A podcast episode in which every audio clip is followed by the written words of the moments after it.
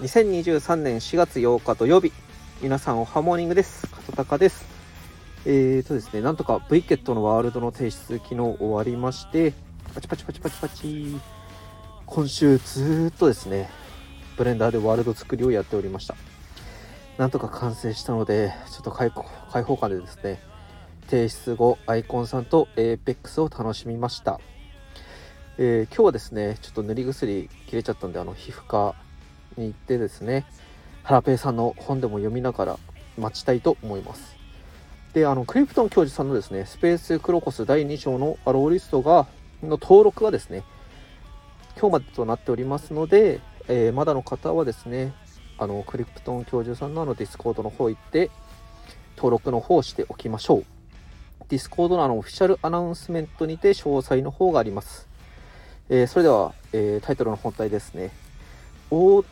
谷選手も使っていたマンダラチャートとは、えー、マンダラチャートとはですね、あの きゅう×きゅう の全部ではちじゅういちマスに、あの真ん中の方に自分の目標を書いて、周りにさらに詳細を書いていくということなんですけれども、このマンダラチャートをやることによってどうなるのってことなんですけども、えー、マンダラチャートをやることによって、えー、目標が明確になると、新しいアイデアが見つかる、目標までのプロセスを可視化できる、